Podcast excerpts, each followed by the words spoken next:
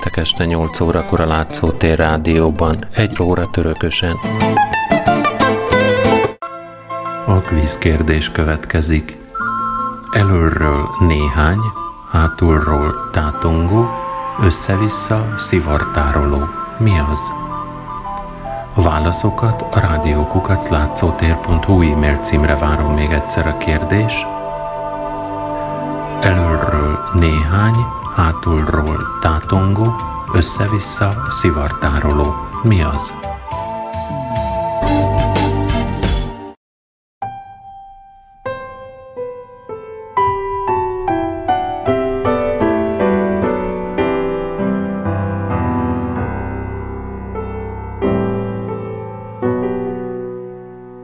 Viszontagságos utat kellett megtennie Bölcs Jaroszlávnak a kievi nagy fejedelmi trón megszerzéséig. Hogy a fiait megóvja ezektől a nehézségektől, bevezette a trón utódlás új rendszerét, ami a szenioritás elvén alapult. Jaroszláv meghagyta fiainak, hogy uralkodjanak a saját örök birtokukon, azaz csinájukon, és ne kívánják el fivérük törvényes részét. Bölcs Jaroszláv elképzelése szerint fiai koruk szerint követik egymást a nagy fejedelmi trónon. Miután minden fia meghalt, az unokák következtek úgy, hogy az idősebbek gyermekeit a fiatalabbak gyermekei váltották. Minden rokon követte a rangidőst, és egyre jelentősebb posztot foglalt el, vagyis egyre előrébb lépett a fejedelmek hierarchiájában. A fejedelmek pedig minden fiú gyermeküknek részt adtak a földjeikből. Akinek az apja fejedelem volt, az is az lett, és végső soron még a nagy fejedelmi tront is elérhette. Így a fejedelmek újabb nemzedékei egyre kisebb területek felett uralkodtak, de ezt az elvi rendszert a valóságos erőviszonyok mindig módosították. A magyaroknál is hasonló módon öröklődött a hatalom, még fel nem váltotta az első szülöttség joga Géza fejedelem idején.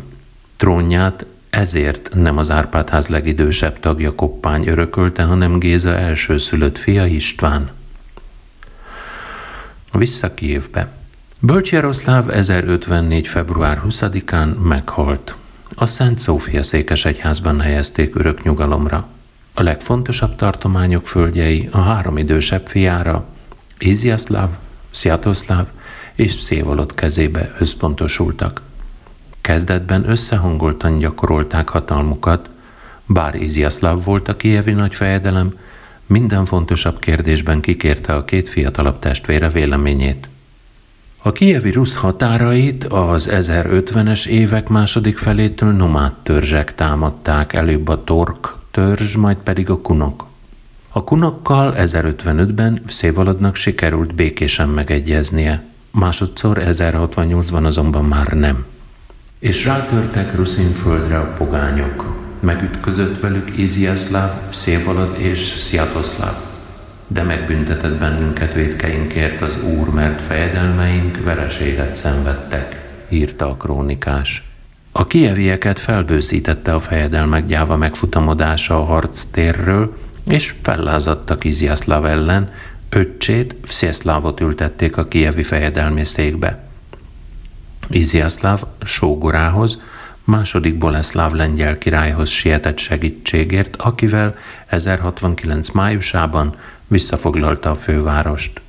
A részfejedelmek 1072-ben összegyűltek Vishorodban, ami csak nevében hasonlít Visegrádra, hogy megvitassák és elfogadják a jaroszlavicsok rendelkezéseit.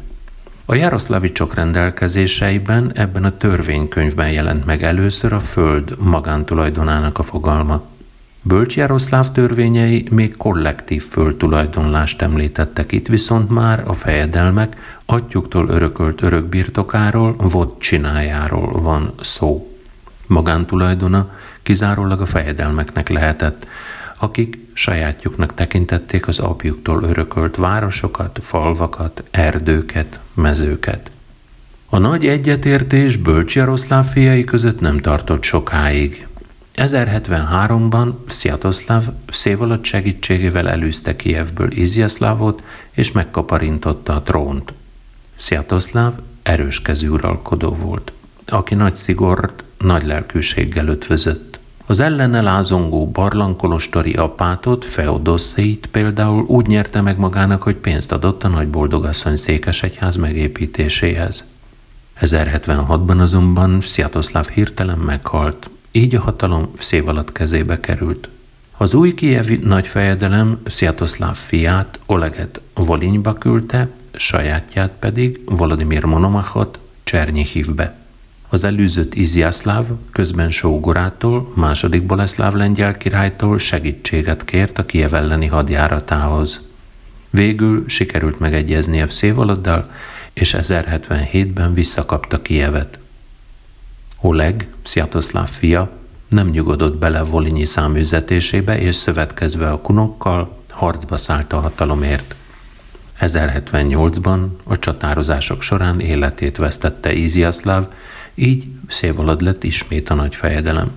Legfőbb belpolitikai céljának a fejedelmek közötti viszályok megszüntetését tartotta.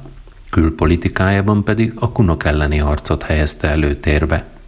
A politika nem érdekelte, azt rábízta fiára, Volodymyr Monomachra. Szévolod inkább a kultúrának szentelte tevékenységét. Otthon ülve megtanult nyolc idegen nyelvet. Urálkodása idején épült fel a Nagyboldogasszony székesegyháza Barlangkolostor területén, a Szent Péter és Szent Mihály székesegyházak a Vidobicsi kolostorban. Ekkor alapították meg Janka Andrejivszki kolostorát is az első lányiskolával. 1093-ban Szévalad meghalt. Fia, Volodymyr Monomach azonban nem foglalta el a kievi fejedelmi trónt, hanem a szeniorátus rendje alapján átengedte azt Iziaszláv fiának, Sziatopolknak. Az újabb testvérháború megelőzése érdekében pedig Csernyihivet odaadta az elégedetlenkedő Olegnak.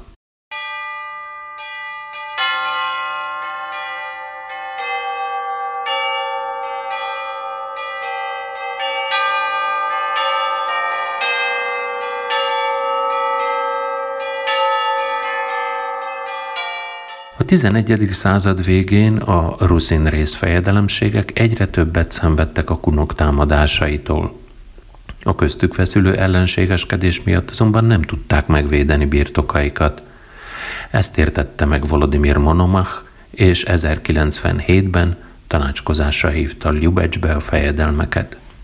Míg egymás ellen harcolunk, a kunok elpusztítják földjeinket, ezért mától kezdve békességben élünk, és mindenki a maga csináján uralkodik. Ezután megcsókolták a keresztet, és megesküdtek arra, hogy betartják ígéretüket.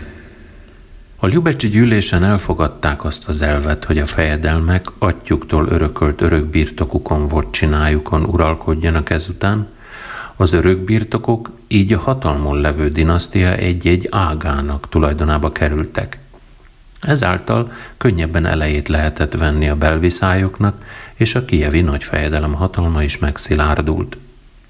A fejedelmek esküje ellenére a békességet nem sikerült sokáig megőrizni.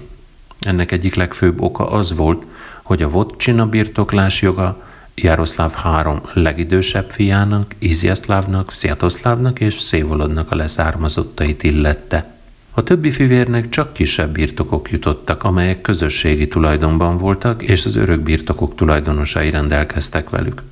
Az ilyetén módon hoppon maradt fejedelmek között volt Jaroszláv unokája, David Igorovics is, aki tevékeny részese volt a Ljubecsi gyűlés után kirobbant háborúskodásoknak. A belviszályok áldozata lett Jaroszláv másik unokájának, Rosztyiszláv Volodimirovicsnak a fia, Vasilkó fejedelem, akit David Igorovics és Sziatopol Kiziaszlavics parancsára megvakítottak. 1113 húsvétje előtt napfogyatkozás volt, amely előrejelezte a nagyfejedelem halálát. Húsvét után egy héttel Sziatopolk valóban megtért őseihez.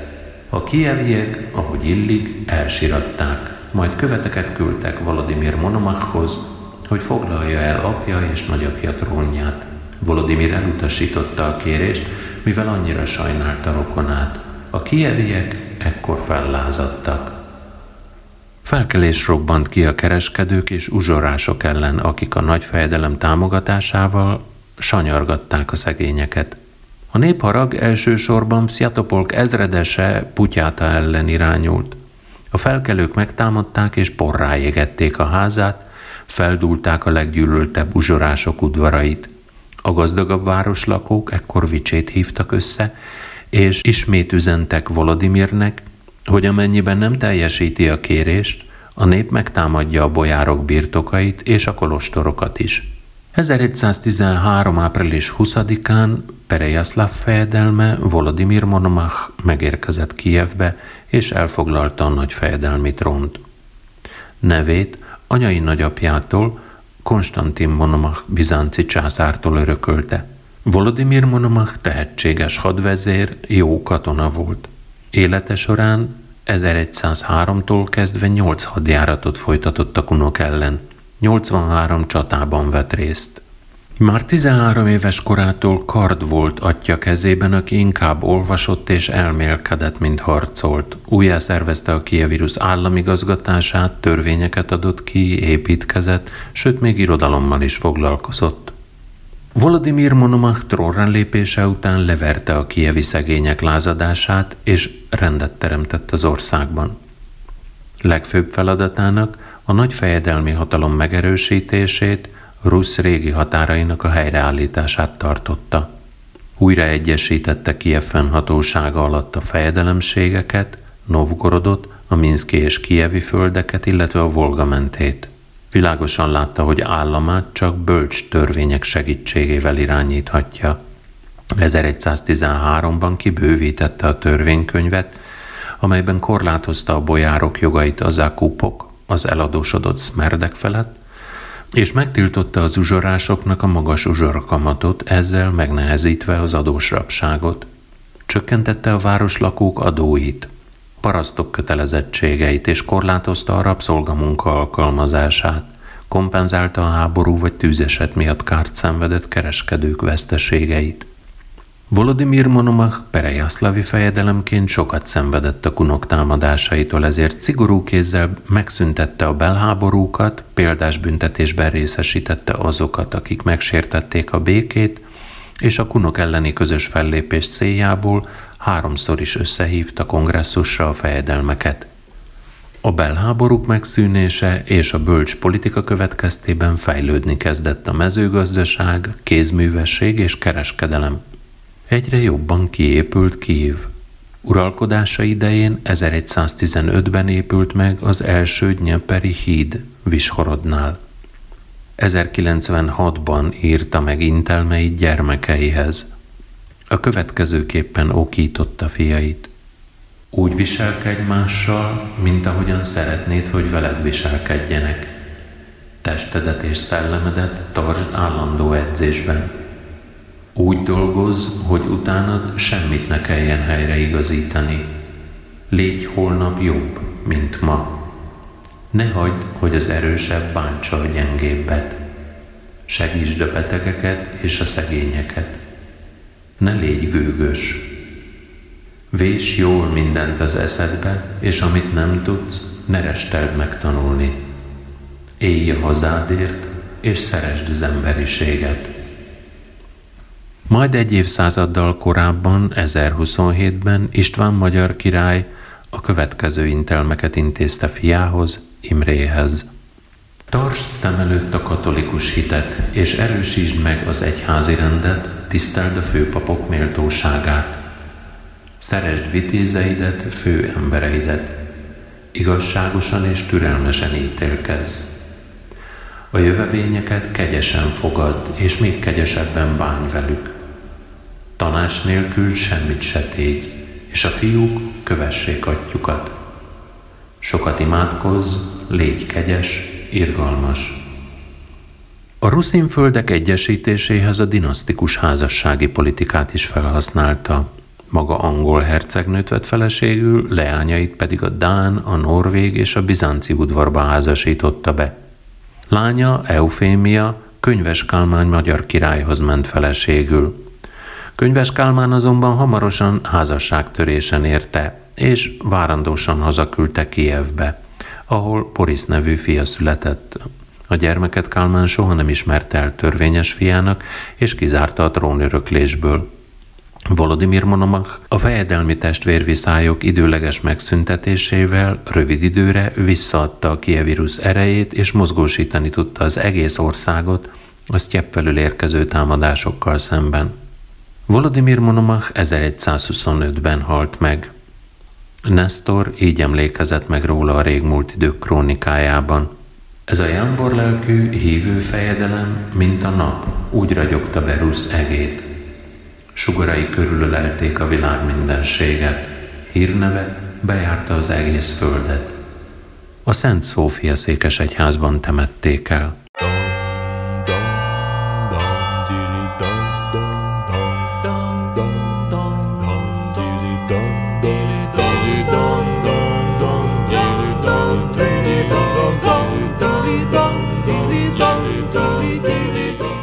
Volodymyr Monomachot fia, Mstislav követte a trónon.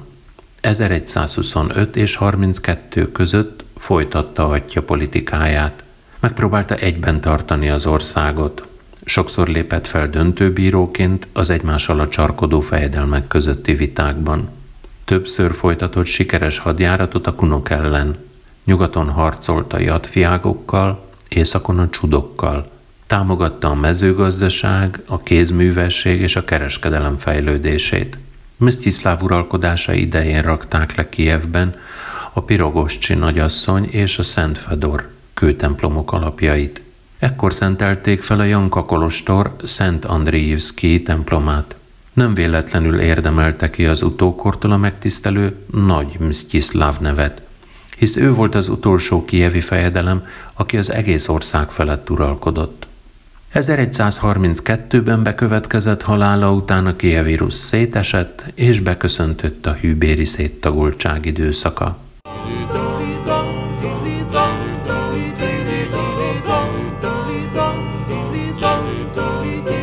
Ljubecsi kongresszus által szentesített vodcsinájukon, azaz örökbirtokukon a részfejedelmek annyira megerősödtek, hogy nem tűrték tovább a nagyfejedelem atyáskodását, és függetlenné akartak válni tőle. Az önállósuló részfejedelemségek végül szétrobbantották az egyközpontú országot. A kievírus azonban ezzel nem szűnt meg, csak megváltozott a szerkezete és az államformája. A hűbéri széttagoltság idején a központosított monarchia átadta a helyét a föderatív monarchiának, vagyis az egységes állam átalakult több részfejedelemség laza szövetségévé. A föderációban több olyan önkormányzattal rendelkező kisebb-nagyobb tartomány van, amelyek részben megőrzik önállóságukat. A 12. század folyamán 10-15 ilyen önálló részfejedelemség jött létre Rusz területén. A kiévi nagyfejedelem egész országra kiterjedő hatalmát felváltotta a legbefolyásosabb részfejedelmek együttes uralma, a kollektív uralkodás. A hűbéri széttagoltságnak több oka lehetett. A kievírus óriási területei lehetetlenné tették az egy központból való irányítást. Nem tettek jót a fejedelmi belviszályok sem. A trónutódlás kérdése sem volt megoldva. A nomádok támadásai és a varégoktól a görögökig vezető kereskedelmi út hanyatlásnak indult. A kievírus széttagoltságának további oka a területek eltérő etnikai összetétele is lehetett. Kijevtől először a polocki fejedelemség szakadt el, hol többségében voltak a beloruszok, majd az oroszok által lakott Novgorod és a Vladimir Szuzdali fejedelemség is külön vált. A részfejedelemségek önállósulási törekvései ellenére a Kievirus a 13. század közepéig egységes állam maradt, közös törvényekkel és egyházi szervezettel, Kiev volt továbbra is a főváros, melynek trónjáért a különböző fejedelemségek uralkodói harcoltak. A részfejedelmek továbbra is megtartották gyűléseiket, ahol legtöbbször a kunok elleni közös fellépés kérdését vitatták meg.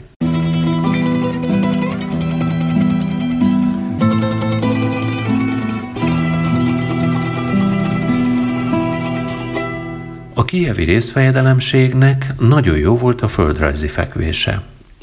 Területei az erdős és erdős sztyeppes zónákban helyezkedtek el.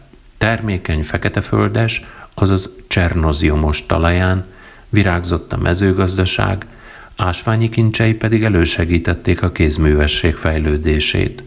Folyói, a Dnieper, a Desna, a Pripyat, a Déli Buch összekötötték a többi fejedelemséggel és a külföldi kereskedelmi központokkal. Kijev 50 ezeres népességével Kelet-Európa egyik legjelentősebb városának számított. Gazdag kereskedők, bojárok, kézművesek éltek a falai között. Vásárai megfordultak a cseh, német, skandináv, lengyel, bizánci és magyar kereskedők is. Itt, a Barlangkolostorban volt a pravoszláv metropolita székhelye. A kievi fejedelemséget Rusz legsűrűbben lakott vidékeként tartották számon. Délről gyakran támadták a kunok, ezért erős védelmi rendszert építettek ki. A fejedelmek állandó harcot vívtak Kievért.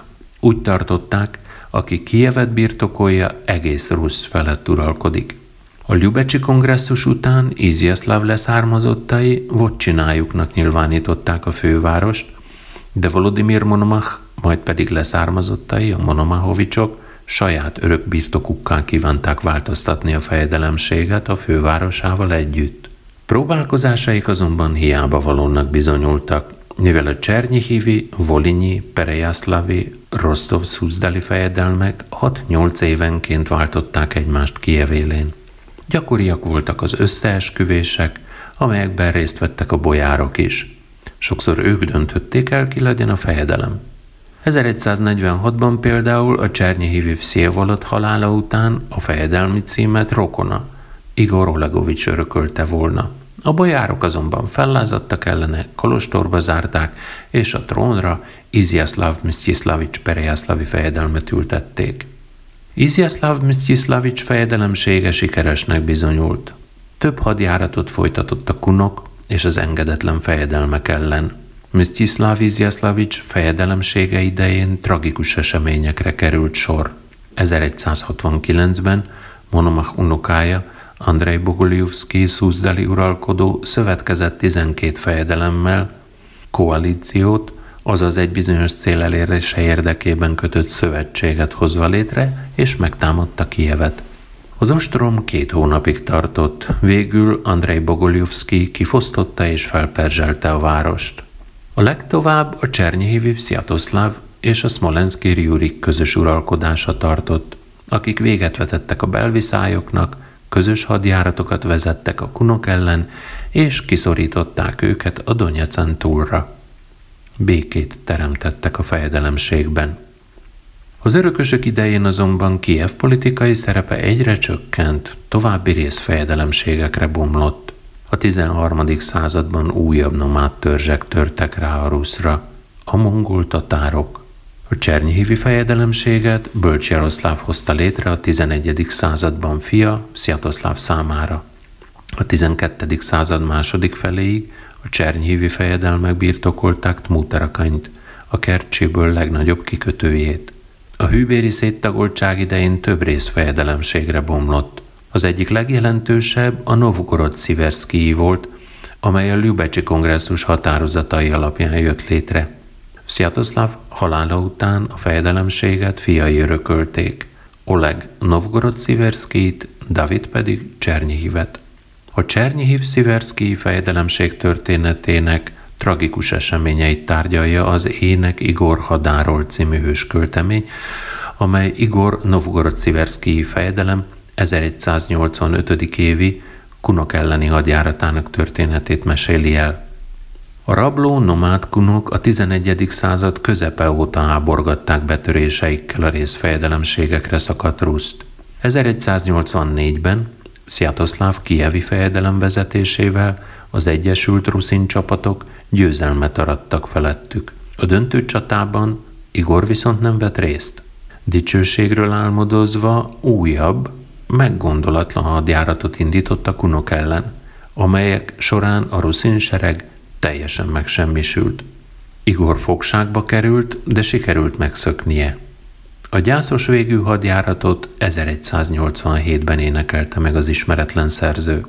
A szerző elmondja a bal sikerű hadjárat történetét, kárhoztatja a ruszin fejedelmek testvérharcát, amely lehetővé tette a pogányok betörését, majd megénekli Igor fogságbeesését, menekülését és hazatérését.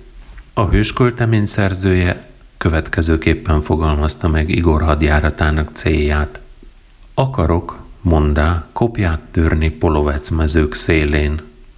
Oroszok, véletek akarom ontani véremet, vagy sisakunkkal iszunk a donból. A lovaki kitartás és bátorság azonban itt kevésnek bizonyult, mivel a kunokon nem tudtak kifogni. Az első ütközetet a fejedelem nyerte. Az ellenség visszavonulást színlelt. Igor meggondolatlanul parancsot adott katonáinak, hogy kövessék őket. A nomádok ekkor ellentámadásba lendültek, és vereséget mértek a ruszinokra. Ilyen vereséget a ruszinföld még nem látott. Négy fejedelem, köztük Igor fogságba esett. Megnyílt az út a kunok előtt Csernyihiv, Perejaszlav, illetve Kiev irányába. Ezzel véget ért a viszonylagos nyugalom a déli végeken. Hogy miért tartotta fontosnak a hősköltemény szerzője megénekelni ezt a tragikus eseményt? Igor Novgorod-Sziverszki fejedelem példáján keresztül egész Ruszhoz kívánt szólni. Meg akarta mutatni azt, mihez vezetnek a fejedelmek közötti belviszályok. Egységre szólított, mert csak így lehet megvédeni a szülőföldet. Jaroszláv fiai, Vszészláv unokái, hajtsátok le immár zászlaitokat, dugjátok hüvelybe kicsorbolt kardotok, eljátszottátok az ősi dicsőséget, mert civakodástok hozta az átkot, pogányok pusztító hadát az orosz földre, Vszészláv örökségébe. Viszálykodás miatt tört ránk az erőszak Polovecek földjéről. A szerző röviden jellemzi a hadjáratban résztvevő fejedelmeket. A Csernyihivi Oleget, a Górjé bánat szó segítségével Goriszlávicsnak nevezi, mivel Goriszlávics éveiben testvérharcot vetettek és arattak. A hercegek testvérharcaiban az emberek élete megrövidült. A Kurszki Szévolodot pedig Bújturnak, bőszbölénynek nevezi. Bőszbölény, Szévalad, ott állsz a csatában, a támadókra a nyílzáport zúdítod, ahova te, bölény, odarúgtatsz, pogánypolovec fejek fekszenek ott. A halicsi Jaroszlávot nagy eszűnek szólította, mivel az nyolc nyelven beszélt. A hősköltemény legcsodálatosabban megrajzolt alakja Igor felesége, Jefroszinyia Jaroszlavna, nagyeszű Jaroszláv halicsi fejedelem lánya. Nagyon bánkódik a kumfogságban sínylődő férje után, és a természet erőit hívja segítségül. Jaroszlavna kora reggel Putyivolban sír a bástyán, így zokog. Ó, Nyeper, te dicsőséges, áttörtette a kőhegyeket, Polovec földön kanyarogva. Teringattad hullámaidon Sziatoszláv hajóit Kobják táboráig. Uram, hozd hát hívemet ringatva karomba, hogy ne küldjek néki könnyeket már korán a kék égig.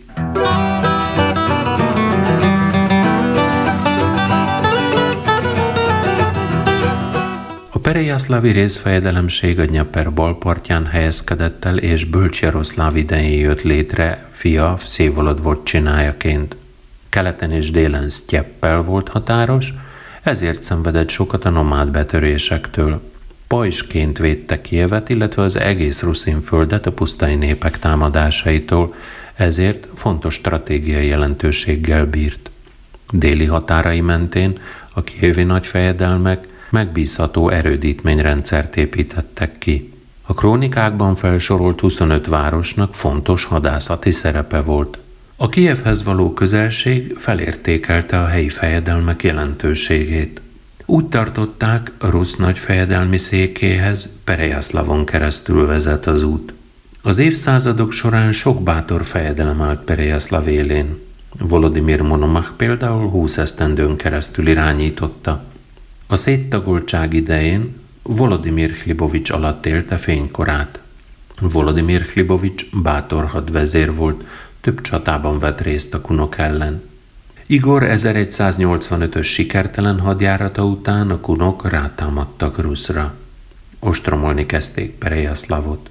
Már majdnem megtörték a védők ellenállását, amikor Volodymyr Klibovics kis csapatával kitört a városból, hogy elvonja az ostromlók erőit az omladozó falaktól. Ez sikerült is neki, de Rimov városa már nem kerülhette el a sorsát. A kunok visszaútjuk során földig rombolták. A dicső fejedelem Volodymyr Hlibovics 1187-ben lelte halálát a kunok elleni harcok során. A kievi krónikás eképp emlékezett meg róla. Nagyon szerette Gruzsináját, nem gyűjtött magának aranyat s ezüstöt, mindent a katonáinak adott. Hős volt és tisztességes. Siratta őt sokáig Ukrajna. Itt a Volodymyr Hilibovics hősi haláláról szóló krónika részletben találkozhatunk legkorábban az Ukrajna kifejezéssel. Az elkövetkező éveket a hanyatlás jellemezte. Jelentéktelen fejedelmek követték egymást a hatalomban. Hey!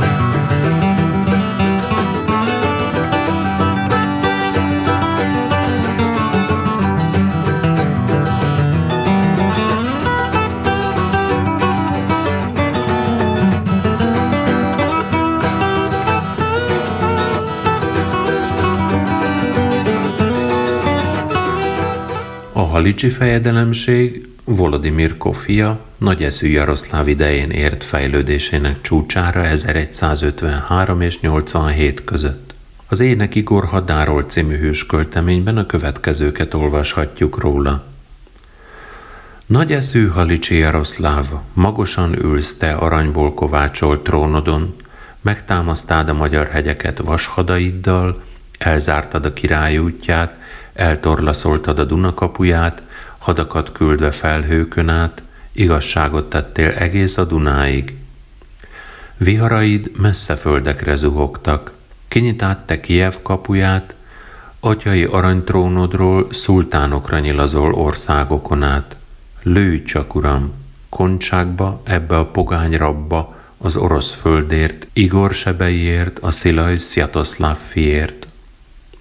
Ebből a rövid hősköltemény részletből nem csak arról szerezhetünk tudomást, milyen óriási kiterjedésű volt a halicsi fejedelemség, hanem azt is megtudhatjuk, hogy Jaroszláv fejedelem megkérdőjelezhetetlen tekintéllyel rendelkezett Európa szerte. Nagyeszű Jaroszláv kiterjesztette országa határait a Dnyeszter torkolatáig. Jó szomszédi viszonyban volt Magyarországgal, Lengyelországgal és Bizánccal, illetve a legbefolyásosabb ruszin fejedelmekkel. Magyarországgal könyves Kalmán unokájaként családi kapcsolatokat is ápolt. A fejedelemség területén béke honolt, fejlődött a gazdaság, a kereskedelem. Országán belül azonban sok fejtörést okoztak neki a bolyárok. Ők voltak a legerősebbek és legbefolyásosabbak Ruszban. Fontosságukat és gazdagságukat többek között a sókereskedelemnek köszönhették, továbbá annak, hogy Halics jelentős kereskedelmi utak meccéspontjában feküdt félúton Nyugat-Európa, illetve Kiev, továbbá a keleti országok, Skandinávia, Baltikum, meg a Balkán országok között. Nagy eszű Jaroszláv először 1153-ban találta szembe magát velük. A bojárok nem bíztak benne, és megtiltották neki, hogy ő vezesse Halics druzsináját Kiev ellen. Másodszor 1159-ben, amikor a bojárok egy csoportja le akarta őt taszítani a trónról, és rokonát Iván Berlandikot ültetni a helyére, a főurak próbálkozása kudarcba fulladt. 1172-ben nagyeszű Jaroszláv hűtlenséggel vádolta meg feleségét Olgát, és nőül vette Anasztáziát, a bojárlányt. A bojárok ezt nem nézték jó szemmel, fellázadtak a fejedelem ellen. Arra kényszerítették, hogy térjen vissza törvényes hitveséhez, Anasztáziát pedig, mint boszorkányt, mágiára küldték. Nem teljesítették a főurak Jaroszláv utolsó kívánságát sem. A fejedelem két fiára hagyta országát, Olegre Halicsot, Psemiszlőt pedig Volodimirra. A bojárok azonban elűzték Oleget Halicsból, mivel ő Anasztázia törvénytelen fia volt. Nagyeszű Jaroszláv halála után a halicsi fejedelemségben ismét felütötte fejét az anarchia. Halicsot ebben az időben a kutatók véleménye szerint úgynevezett oligarchikus uralom jellemezte. Az oligarchia nagy vagyonnal és befolyással rendelkező kis csoportjának politikai és gazdasági uralmát jelenti.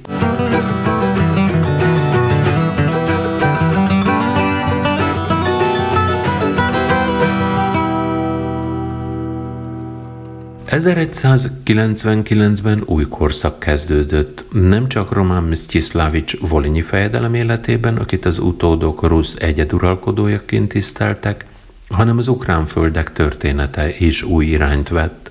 Ebben az esztendőben jött létre a Halics-Volinyi állam. Az Egyesített Fejedelemség fővárosává Román Halicsot tette meg, legfőbb feladatának a bojárok ellenállásának megtörését tekintette. Ki akarta terjeszteni hatalmát a többi ukrán földre is. 1202-ben legyőzte Jurik Jurikovics kijevi fejedelmet, aki lemondott trónjáról. Kijev uralkodójaként hadjáratokat vezetett a Perejaszlavot és Kijevet veszélyeztető Kun hordák ellen. Annak, hogy Román Mszcsiszlávics nem telepedett le Kijevben, több oka is volt. Először is nem bízott a halicsi bojárokban, ezért nem mert eljönni Halicsból. Másodszor pedig fejedelemként aktív szerepet vállalt az európai politikában. Belekeveredett a lengyel fejedelmek belviszájába. 1205-ben pedig a német Hohenstaufen, illetve Welf dinasztiák között dúló háborúskodásba.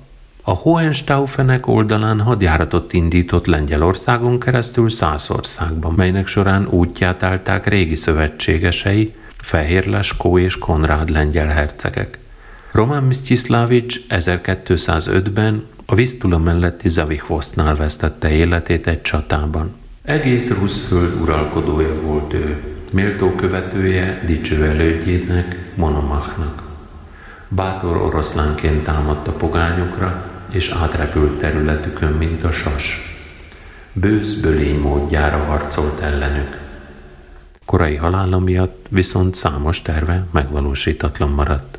A Halics-Volinyi fejedelemség létrejötte mindazonáltal fontos mérföldkő volt az ukrán államiság történetében. A sok nemzetiségű kievi állammal ellentétben Halics-Voliny azon törzs szövetségek területén alakult ki, amelyek később az ukrán nép magvát alkották.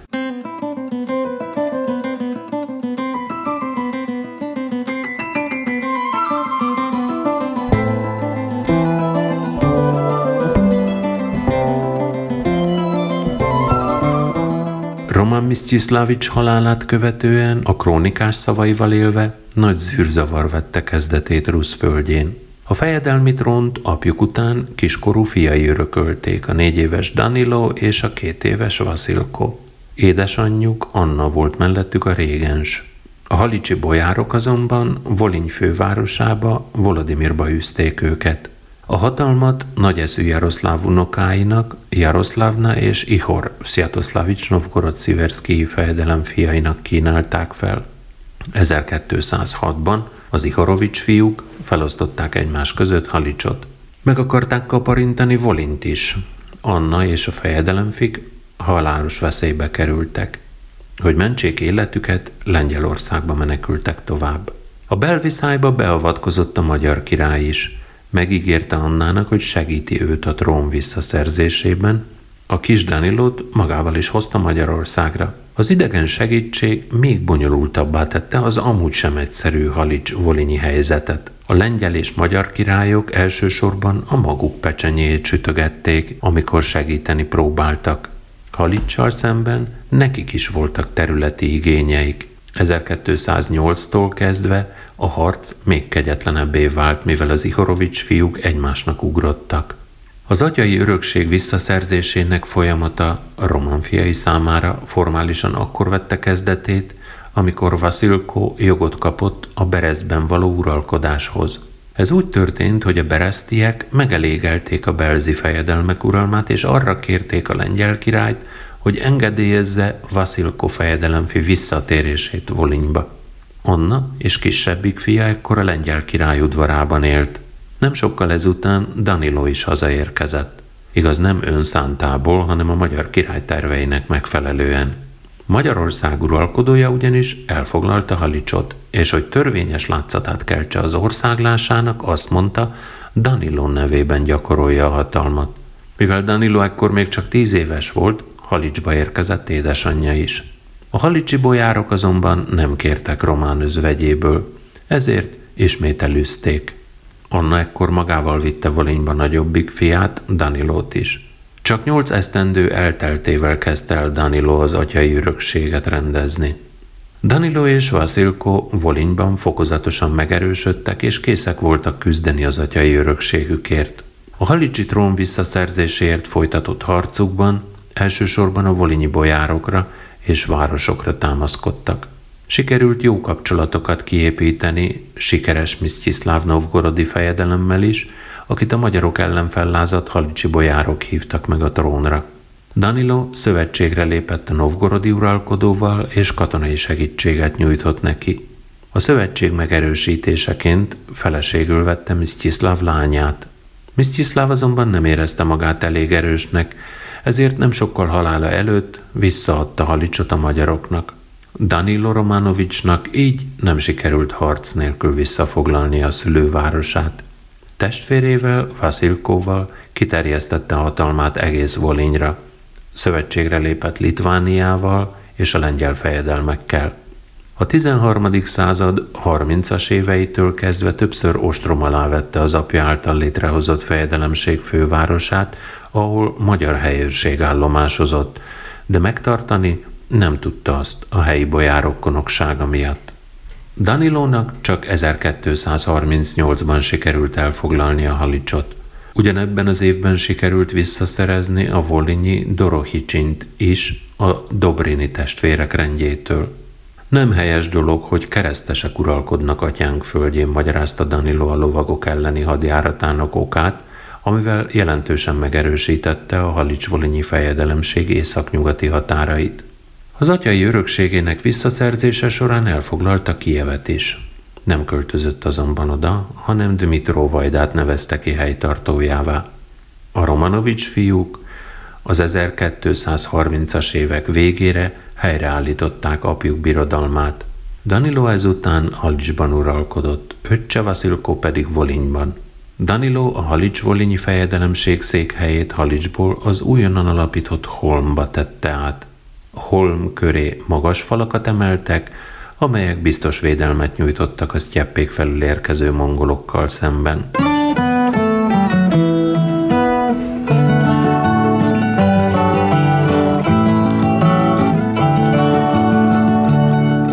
Végig söpört a tatár hurikán Rusz szent földjén. Így tudósít a krónikás a rusz földi fejedelmek és a mongolok első csatájáról. A 12. század végén Közép-Ázsia sztyeppéin megalakult a mongol állam. 1206-ban minden mongolok kánja Temüdzsin lett, akit Genghis Khanként ismert meg a világ, ami mongolul Nagy Kánt jelent. Genghis Khan hódító háborúkat indított más népek ellen, így jött létre a 13. században a világtörténelem egyik legnagyobb birodalma. 1222-ben a mongolok átkeltek a Kaukázuson, betörtek a Fekete-tengeri sztyeppékre, és a Donnál legyőzték a kunokat. Kötöny, kunvezér visszavonta csapatait a Dnyeper mögé, majd segítséget kért a ruszföldi fejedelmektől. A fejedelmek Kievben úgy határoztak, hogy közösen fognak harcolni a kunokkal a mongolok ellen. 1223 áprilisában a ruszföldi druzsinák a kievi, a halicsi és a csernyhévi fejedelmek vezetésével megindultak a mongolok ellen. A mongolok és a ruszföldi csapatok a Kalka folyó mellett ütköztek meg egymással. A ruszföldieknek nem volt haditerve, nem rendelkeztek egységes parancsnoksággal, és a fejedelmek között sem volt egyetértés. Sikeres Missziszláv és Danilo Romanovics a kunokkal együtt átkeltek a Kalkán, és megtámadták a mongolokat. A kunok azonban elárulták őket, elhagyták a csatateret, amivel nagy zűrzavart okoztak a ruszföldiek táborában. A mongolok ezt kihasználták, és megsemmisítő csapást mértek rájuk. Ezután körülzárták Msztiszláv Romanovics kievi fejedelem táborát, aki mit sem tudott sikeres Msztiszláv, valamint Danilo taktikai húzásáról a folyó jobb partján maradt, és nem vett részt az ütközetben. Három napig tartó ostrom után a tatárok fegyverszünetet ajánlottak neki. A fejedelem elfogadta annak feltételeit, és megkezdte az elvonulást. A mongolok azonban megtámadták a fejedelmet és druzsináját. A kalkamenti csatának beláthatatlan következményei voltak Rusz földjére nézve, de a mongolok is megsínylették. nem folytatták tovább hadjáratukat Rusz belsejére, hanem hazafelé vették útjukat.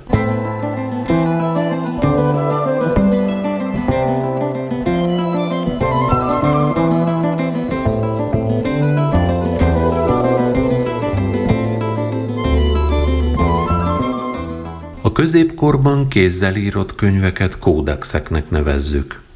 Sok kódex a maga idejében a világi olvasók számára készült. Ezek voltak az izbornyikok, amelyek görög szerzők tanulságos történeteit és teológiai értekezéseit tartalmazták.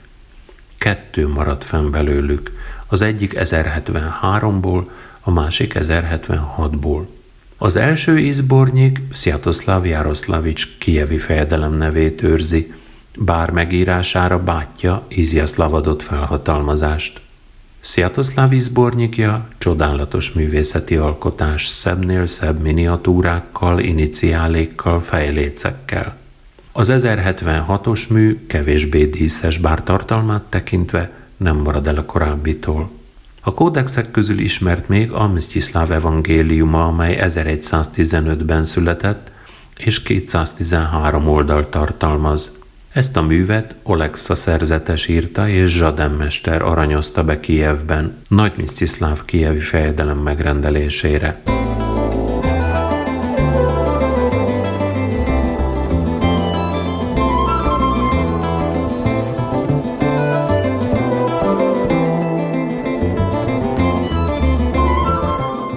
Kievirus eredeti irodalmának első művelői a krónikások voltak. A legkorábbi krónikák Aszkold idejéből származnak, de a történelem során elpusztultak. 1113-ban írta meg Nestor barlangkolostori szerzetes a régmúlt idők krónikáját, amely napjainkig a Lavrentyi, illetve Ipatyev kódexekben maradt fenn. A krónika a 860 és 1111 közötti időszakot tárgyalja. A régmúlt idők krónikájának folytatásaként jelent meg a Kievi krónika, amely a Kievben és a Kievi földeken 1111 és 1200 között végbement eseményeket tartalmazza. Fő témái a kunok elleni harc és a Kievi trónért folyó fejedelmek közötti csatározások históriája. Az irodalom másik fontos műfaját a tanító célzatú prédikációk képviselték. Legjelesebb művelője Feodoszi Pecserszki volt, a Barlangkolostor egyik megalapítója. A Lavrentyi kódexben maradtak fenn továbbá 1096-ból Volodymyr Monomach intelmei gyerekeihez. A középkori ruszin legjelentősebb alkotása az Igorének, ének Igor hadáról, amely 1187-ben született, és, mint arról már szó volt, arra szólította a fejedelmeket, hogy hagyjanak fel a háborúkkal, illetve szövetkezzenek és közös erővel lépjenek fel a kunok ellen.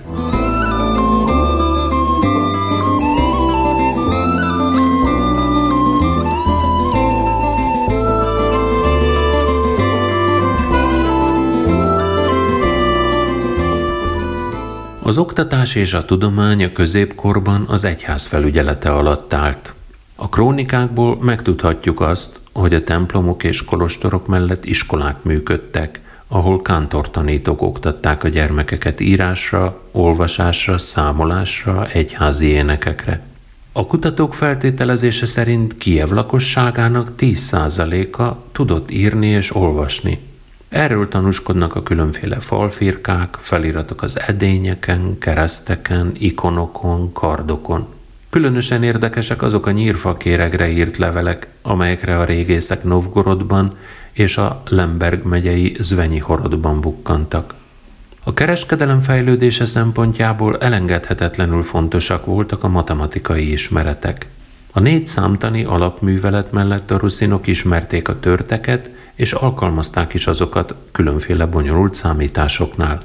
Fejlődött az orvostudomány. Sziatoszláv izbornyikjában például különféle betegségek leírásával és azok kezelési módszereivel találkozhatunk. Volodymyr Monomach unokája, Eupraxia pedig összeállított egy egészségügyi tanácsadót Kenőcsök címmel, melyben a test és az anyaság higiéniájáról, illetve az éghajlat szervezetre és az ember álmára gyakorlott hatásáról írt. A kievi barlangkolostor híres szerzetes orvosa volt Ahapit.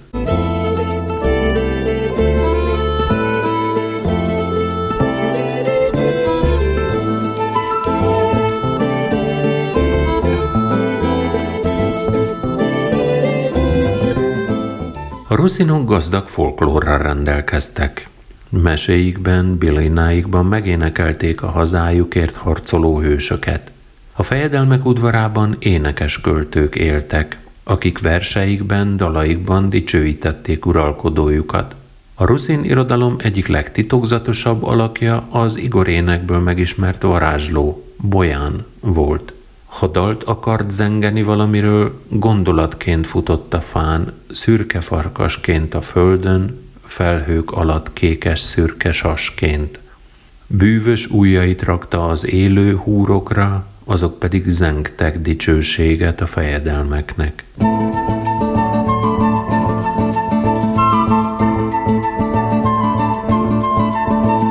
A 11. század második felében és a 12. század elején Kijevben és Rusz több városában kőtemplomok épültek, amelyek ugyan még magukon viselték a régebbi korok stílusjegyeit, de már új vonásokat is felfedezhetünk rajtuk. Az első ilyen épület a Barlangkolostor Nagy Boldogasszony székes egyháza, az Uspensky volt. Alapkövét Feodoszi Barlangkolostori apát idején rakták le 1073-ban. A Nagyboldogasszony székes egyház mintájára építette meg 1108 és 13 között Sziatopolk Mihálylo, Kievi nagyfejedelem, a Livszki kolostor Szent Mihály aranykupolás székes egyházát. Hasonló templomok máshol is épültek Ruszban. A 12. század 30-as, 80-as éveitől kezdve Kijevben, Csernyihivben, Perejaszlávban erődítményekhez hasonló templomok épültek, zömök formákkal, masszív falakkal, keskeny, lőrésszerű ablakokkal. Ilyen sajátosságú építmény a Pirogoscsi Nagyboldogasszony templom Kijevben és a Boris és Klip székesegyház Csernyihivben.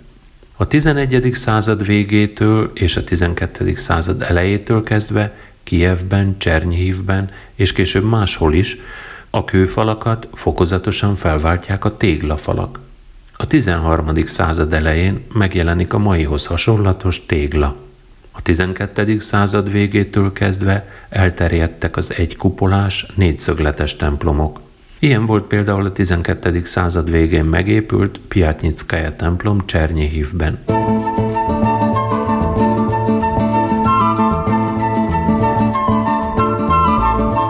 A templomokat a korábbi évekhez hasonlóan mozaikkal, freskóval és ikonokkal díszítették. Mozaikot mondjuk egyre ritkábban alkalmaztak, túlságosan drága mi volt amiatt. A Szent Mihály aranykupolás székesegyházat ékesítették utoljára freskóval és mozaikkal egyszerre. A Kijevi Rusz területén jött létre az ikonfestészet. Az ikon görög eredetű szó, Ciprus táblára festett képet jelent, amelyen Jézus Krisztus, Szűz Mária, szentek és a szentírásból vett jelenetek láthatók. Az ikonok szigorú szabályok, úgynevezett kánon szerint készültek. Ezeket a szabályokat az ikonfestők mindig betartották, és soha nem tértek el tőlük. Alkotásaik ebben különböztek más festményektől. Az első ikonokat Bizancból hozták Ruszba. A kereszténység felvétele után ikonfestő műhelyek alakultak Kijevben, Csernyihivben, Halicsban és Rusz szerte sok helyen. A fejedelmi korikonjainak nagyobb része sajnos nem maradt fenn, és az ikonfestők többségének neve sem ismert. A barlangkolostor egyik ikonfestőjének neve azonban fennmaradt. Alipéinak, vagy Alimpéinak hívták, és festői iskolát teremtett művészetével. Ennek az ikonfestő közösségnek a különleges alkotása a Svenski Pecserski istenanya Antoni és Feodoszi Pecserskiekkel nevű ikon. A miniatúra festészet egyik legértékesebb műve Sziatoszláv Izbornyikjának a miniatúrája 1073-ból, amelyen Sziatoszláv fejedelem Bölcs Jaroszláv fia látható családjával. Az ukrán képzőművészet történetében ez az első miniatúra, amelyen csoportportré látható. A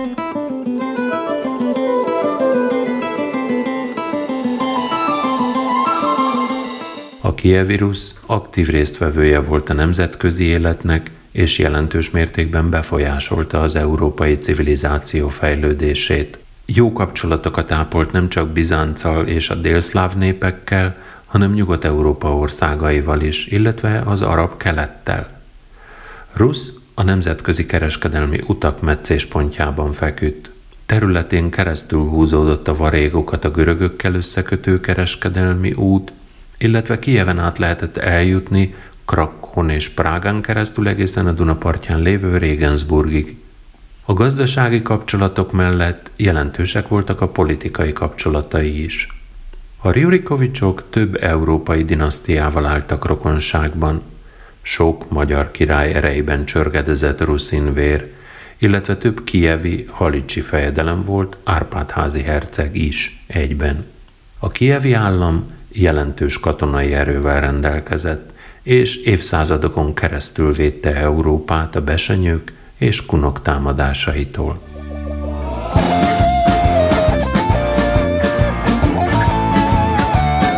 Köszönöm, hogy ma is velem tartottatok Ukrajna történetének egy rövid szelete megismerésében. Szokásomnak megfelelően péntek este 9 óra lévén a hétvégét ezennel ünnepélyesen elrendelem.